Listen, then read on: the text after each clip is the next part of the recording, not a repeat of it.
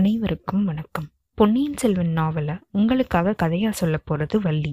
போன அத்தியாயத்துல வந்தியத்தேவன் சித்திர மண்டபத்துக்குள்ள கடந்த நூறு ஆண்டு காலமா சோழர்களோட வரலாற்றை பத்தின ஓவியங்களை பார்த்துட்டு இருந்ததை நம்ம பார்த்தோம் இல்லையா? அதுல விஜயாலய சோழன் காலத்துல இருந்து இப்போ இருக்கிற சுந்தர சோழர் வரைக்கும் ஆண்ட எல்லா சோழ மன்னர்களோட ஓவியங்களும் அவங்களோட சரித்திர நிகழ்ச்சிகளும் வந்து ஓவியமா அங்க வரைஞ்சிருந்திருக்காங்க. அதெல்லாத்தையும் வந்தியத்தேவன் பார்த்துட்டு இருந்ததையும் அவன் ஓலையை தொலைச்சிட்டான் அப்படிங்கிற கவலை அவனுக்கு சுத்தமா இல்லாம இருந்ததையும் நம்ம பார்த்தோம். இப்போ இந்த அத்தியாயத்துல வந்தியத்தேவன் அந்த ஓலையை தேடி போறான்.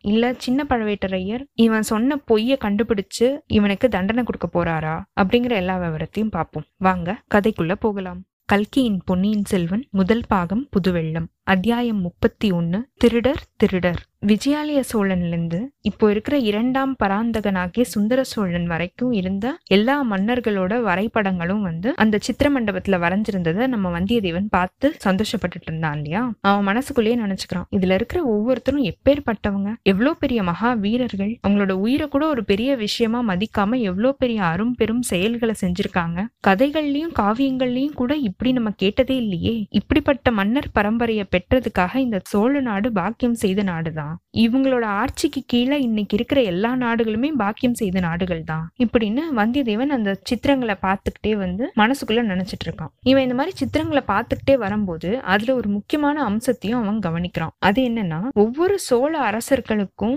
பழவூரை சேர்ந்த சிற்றரச வம்சத்தினர் வந்து மிகச்சிறந்த உதவிகளை செஞ்சுட்டு வந்திருக்காங்க. விஜயாலய சோழன் காலத்துல இருந்து இப்போ வரைக்கும் வந்து அவங்க உதவி செஞ்சுட்டு வந்திருக்கிறத அந்த ஓவியங்கள்லாம் அவன் பார்க்கறான். முத்தரையர் வசத்துல இருந்த தஞ்சை கோட்டைய முற்றுகையிட்டு அந்த நகருக்குள்ள நுழைஞ்சது ஒரு பழவேட்டரையர். ரெண்டு காலுமே இழந்திருந்த விஜயாலய சோழன் திருப்புறம்பியம் போர்க்களத்துல புகுந்து அவனோட வீர பராக்கிரம செயல்களை காமிச்சதை நம்ம பார்த்தோம் இல்லையா? அவனுக்கு தோல் கொடுத்து தூக்கிட்டு போனவங்களும் பழவேட்டரையர்கள் தான். ஆதித்த சோழனோட தலையில கிரீடத்தை வச்சு அவனுக்கு பட்டாபிஷேகம் செஞ்சு வச்சவங்களும் பழவேட்டரையர்கள் தான். ஆதித்த சோழன் யானை மேல இருந்த அபராஜிதவர்மனை தாவி போய் அவனை கொலை பண்ணா இல்லையா? அவன் தாவி போறதுக்கு வசதியா முதுகும் தோலும் கொடுத்து அவனுக்கு உதவி செஞ்சது ஒரு பழவேட்டரையர். பராந்தக சக்கரவர்த்தி நடத்தின பல போர்கள்ல முன்னாடி நின்னு புலிக்கொடிய புடிச்சிட்டு போனவங்களும் பழவேட்டரையர்கள் தான் ராஜாதித்தன் போர்க்களத்துல காயம்பட்டு கீழே விழும்போது அவனை மடியில தூக்கி போட்டுட்டு அவனுக்கு சிகிச்சை பண்ண முயற்சி பண்ணதும் ஒரு பழவேட்டரையர் தான் ராஷ்டிரகூட படைகள் வந்து தோத்து ஓடிட்டாங்க அப்படின்னு செய்தியை தெரிவிச்சவங்களும் பழவேட்டரையர்கள் தான் இந்த மாதிரி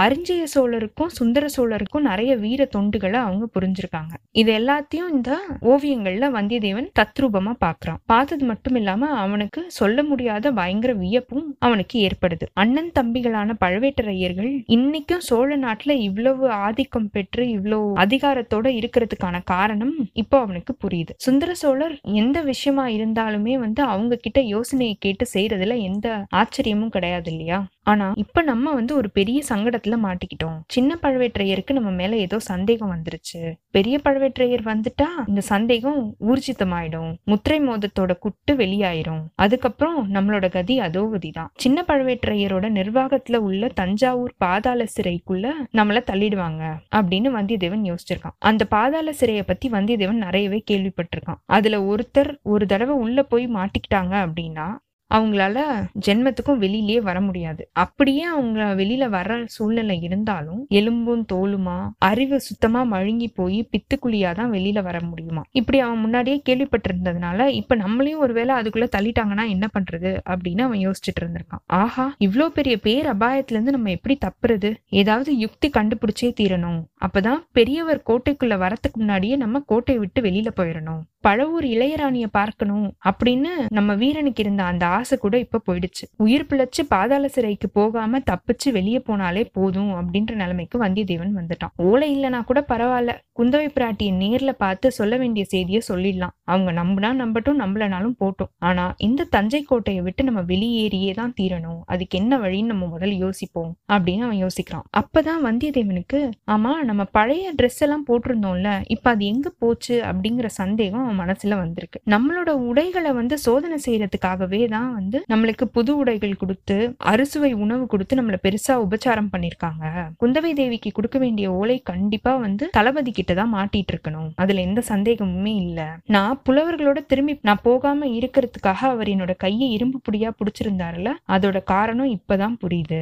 ஒரு ஆளுக்கு மூணு ஆளா நம்மள கண்காணிக்கிறதுக்காக நம்ம கூடவே அனுப்பிச்சு வச்சிருக்காருல அதோட காரணமும் தெரிய வருது. ஆஹா ஒரு யுக்தி உடனே ஒரு யுக்தி கண்டுபிடிச்சே தீரணும். இதோ நம்மளுக்கு ஒரு யுக்தி கிடைச்சிருச்சு.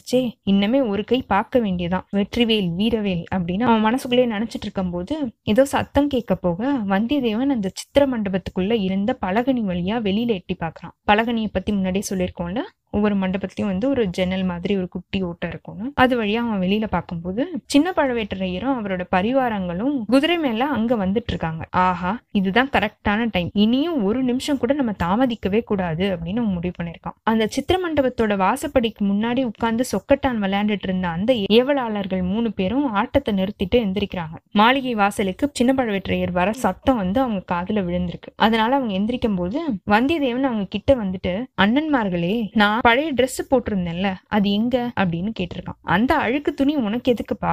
எஜமானோட கட்டளைப்படி உனக்கு தான் புதுசா உள்ள பட்டு பீதாம்பரங்கள் எல்லாம் கொடுத்துருக்கோமே அப்படின்னு ஒருத்தன் கேட்க எனக்கு புது ட்ரெஸ் எல்லாம் வேண்டாம். என்னுடைய பழைய துணி தான் எனக்கு வேணும். அதை சீக்கிரம் கொண்டு வாங்க. அது சலவைக்கு போயிருக்குப்பா.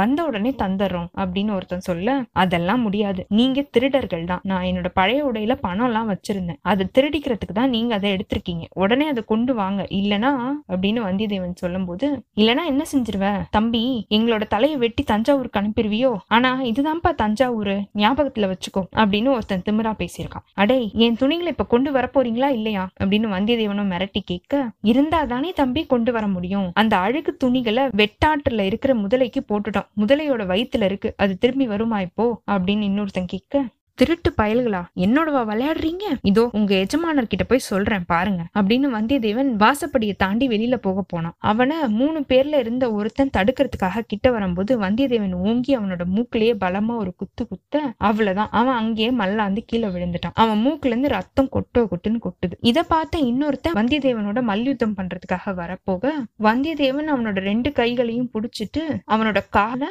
எதிரியோட கால்களுக்கு நடுவுல விட்டு ஒரு சுத்து சுத்தி அவனை கீழே தள்ளி விட்டுருக்கான். அவனும் அம்மா அடி அப்படின்னு அலறி அடிச்சுட்டு கீழே விழுந்துட்டான். இதுக்கு நடுவுல மூணாவது ஆளும் இவன் நெருங்கி வரவே வந்தியத்தேவன் அவனோட கால்களை எடுத்து ஒரு காலால எதிரியோட முழங்கால் முட்டிய ஒரு உத உதச்சு தலையில ஒரு அடி அடிச்சானா அவனும் அலறிட்டு கீழே விழுந்துட்டான். இந்த மாதிரி மூணு பேரும் கீழே விழுந்த உடனே அவங்க திருப்பி எந்திரிச்சு வந்தியத்தேவனோட சண்டைக்கு திருப்பி வராங்க. இந்த வாட்டி அவங்க ஜாக்கிரதையாவே அவன் கூட சண்டை போடுறதுக்கு வந்துட்டு இருக்காங்க இதுக்குள்ள மாளிகையோட வாசல் கிட்ட குதிரை வந்து நின்ன சத்தம் கேட்கவே வந்தியத்தேவன் உடனே நல்லா சத்தமா திருடர்கள் திருடர்கள் அப்படின்னு கத்திருக்கான். கத்திக்கிட்டே அவங்க மேல சண்டையும் போடுறதுக்கு பாஞ்சிருக்கான். மூணு பேரும் அவனை பிடிச்சு நிறுத்துறதுக்கு பார்த்திருக்காங்க திருப்பியும் இவன் திருட்டு பயல்களா திருட்டு பயல்களா அப்படின்னு நல்லா சத்தம் போட்டு கத்திருக்கான். அந்த சமயம் பார்த்து சின்ன பழவேற்றையர் உள்ள வரும்போதே இங்க என்ன ரகல? அப்படின்னு கேக்குறாரு. இத்தோட இந்த அத்தியாயம் நிறைவு பெற்றதுங்க.